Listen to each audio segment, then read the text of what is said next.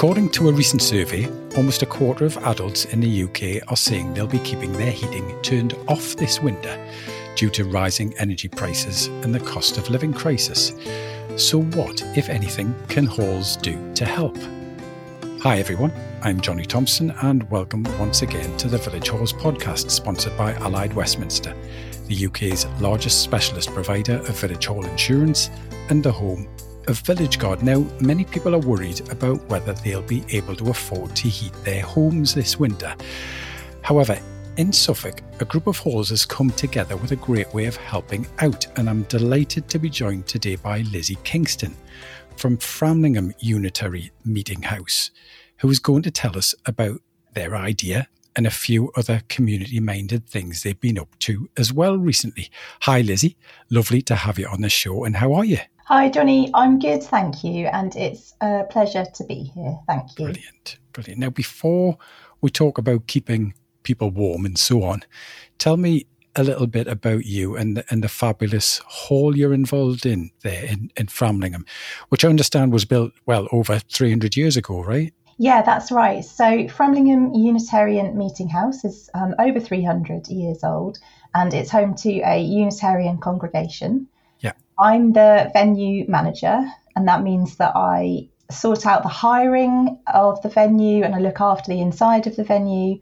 And I also work just with a vision um, that I would describe as the ministry of the building. So I'm always looking for ways to help reach out to our community using our beautiful sacred space. And um, of course, one of the challenges that people are facing out there in the community now is, is heating costs, and it's all creating a bit of a, a dilemma for a lot of people this winter, isn't it? Should you should you turn the heating off, save mm-hmm. money, or do you spend a lot? And I mean a lot keeping warm. It's difficult times, isn't it, Lizzie?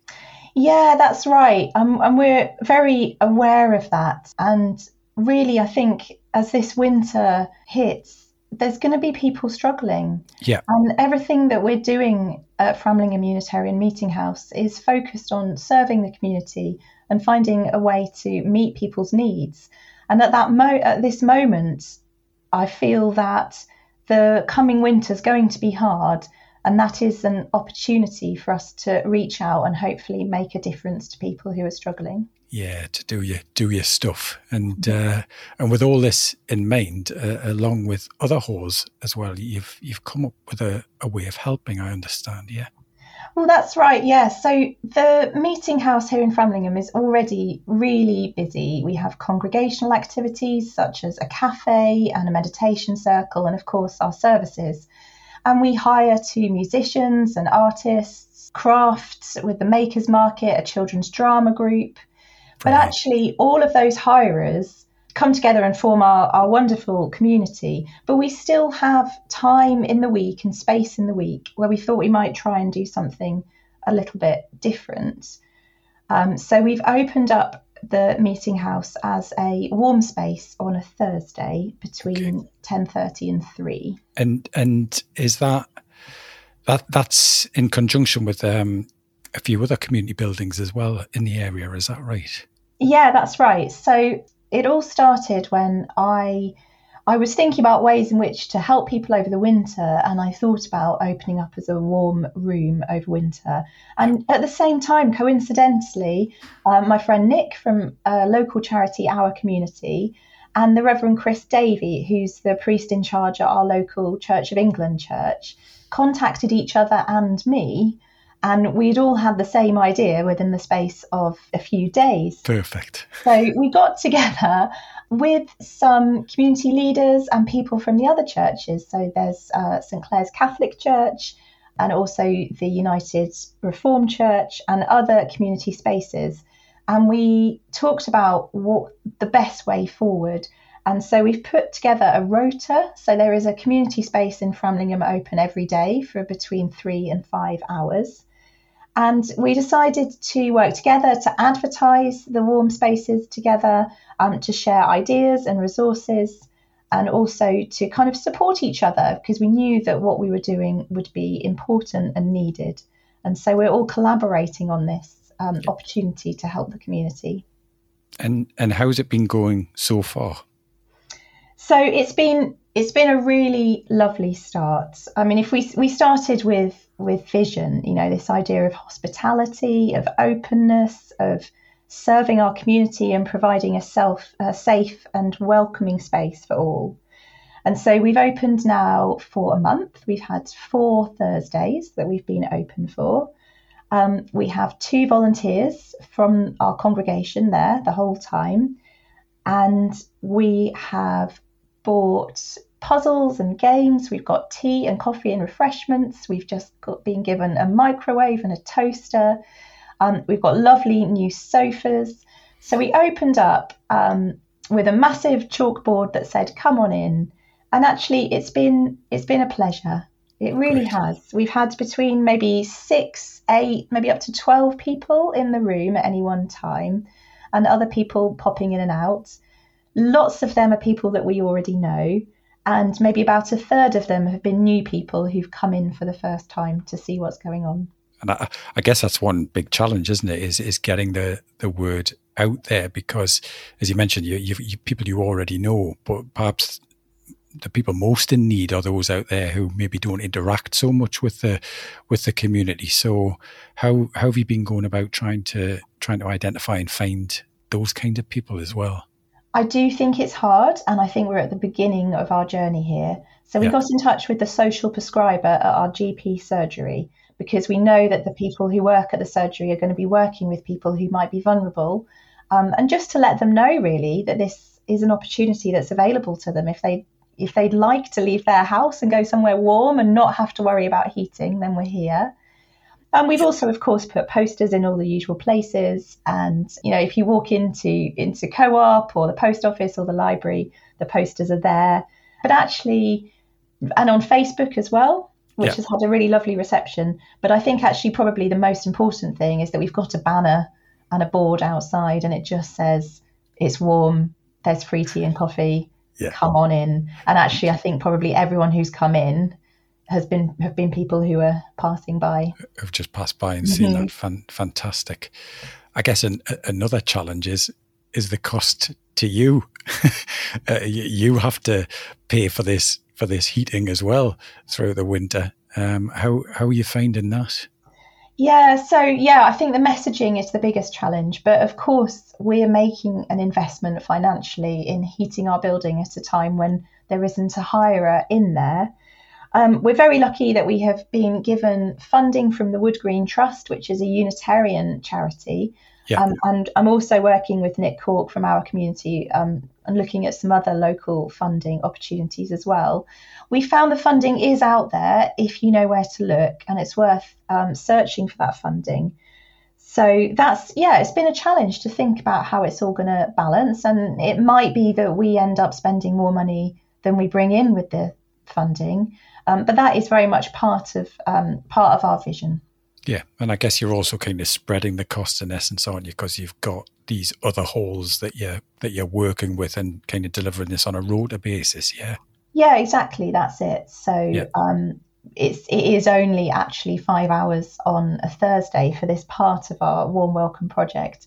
But yeah, across the week, it means that there's always someone somewhere warm in Framlingham.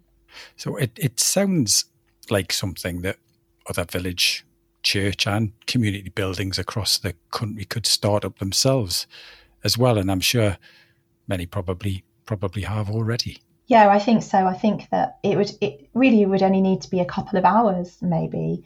Yeah. Um, and with a, a, sensible risk assessment, with some attention paid to safeguarding, uh, maybe with some ideas in terms of pointing people to help if they do come in and they are vulnerable. I think if that was in place, then there's nothing stopping any of us really opening our spaces. Yeah. And who knows where it might lead? You know, maybe cool spaces in the summer might also be a thing. yeah, yeah, cool spaces kind of conjures up all kinds of different ideas. yeah, I mean, mind, it is cool, obviously. um, but I think that the, the, great thing about what you're doing there is, is this is this point about sharing the burden as well. Perhaps some of the other um, places delivering on warm rooms haven't haven't thought of that that they could do it in conjunction with with with other other buildings and other halls and kind of pass pass it around and share the cost, which is which is great. Yeah, definitely for sure. Yeah, and you've been helping another group of people in need there in Framlingham as well, I understand, Lizzie. Yeah, that's right. So our vision really was was always bigger than the warm Thursday. So we yeah. came up with this idea of a warm welcome as our project. And that was based on this idea that if you provide a space, then who knows what might emerge, you know, mm-hmm. like what connections might be built. Um, and this is this is really the idea is these kind of third spaces that aren't work or home are kind yeah. of being lost a little bit and communities need these places really as the beginning of something greater. Mm-hmm. And that's kind of what's happened because alongside our Warm Thursday, we're now working with Friends of Refugees Suffolk, um, in particular with Deborah Thomas. Yeah. And we've put together a monthly cafe for local Ukrainian families who've come here in the last few months, of course. Yeah. Suffolk's a rural county. Uh, lots of people who came over from Ukraine have been spread around Suffolk. It's been quite hard to build those connections. And so once a month on a Saturday, there's an opportunity now for uh, those people to get together, to speak in their own language, to make connections that are going to be so, so important for their resilience as a community. Yeah. Um, and one really lovely thing actually that's emerged from that is that they're now going to have the traditional Ukrainian St. Nicholas Day celebrations in our meeting house as well.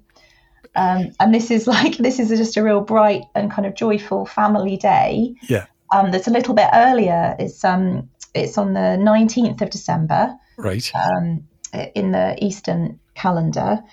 Um, and it's just it's a it's time of gifts and food and family, and of course it's the first St Nicholas Day um, that the people we're working with will have spent away from their home country, and so it, it will be a day of joy, of course, and a day of community um, and sadness too. And we're hoping to be there with them uh, to help them celebrate that day in our building. Isn't that isn't that great?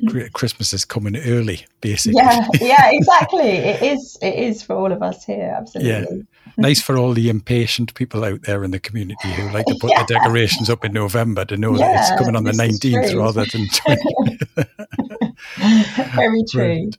Brilliant. Well, well, well done, Lizzie. To to all of you there at the at the meeting room. It's you know it's more important than ever right now to help others in need, isn't it? Yeah, thank you so much. Yeah, we really hope that there's nobody in Framlingham who will be choosing between heating and eating. You know, there'll always be somewhere that people can come along. There'll be a friendly face, a cup of tea, a slice of toast, and a chat. Um, and it just feels really good at this difficult time when there's a lot of uncertainty. And I think we all probably feel a bit unsettled by what's going on at the moment. Um, just to do something kind of warm and open um, and help yeah. people feel part of their communities. Yeah, and and we are entering the season of goodwill, of course, but we really we should think like that all year round, shouldn't we? yeah, indeed, indeed. Yeah. Thank yeah. you. Well, as I said, um, great stuff and thanks for everything you're doing in the, in the community there, Lizzie. Heartwarming stuff here on the podcast as as always. Thank you very much. And uh, that's where we must leave things for this time. Uh, next time we'll have a special episode for you announcing one of the wonderful Villagers Awards category winners. So make sure you tune in for that one. And don't worry if you haven't heard from us yet. The judges are still at this time reaching their decisions. So keep your fingers crossed if you've entered, and you'll be hearing from us soon. Many thanks to our headline sponsor and specialist insurance provider, Allied Westminster, for making our podcast possible, and whose services you can discover more about at villageguard.com, and to online booking system provider Hallmaster, who also sponsor our podcast and can be found at hallmaster.co.uk. You've been listening to the Village Halls podcast, a unique listening community for Britain's village, church, and community halls, and anyone interested in the vital community services they provide. We'll be back again soon with another episode. So please visit thevillagehallspodcast.com to subscribe, sign up for updates, link through to our social media pages, and to find out more. But until the next time, goodbye for now.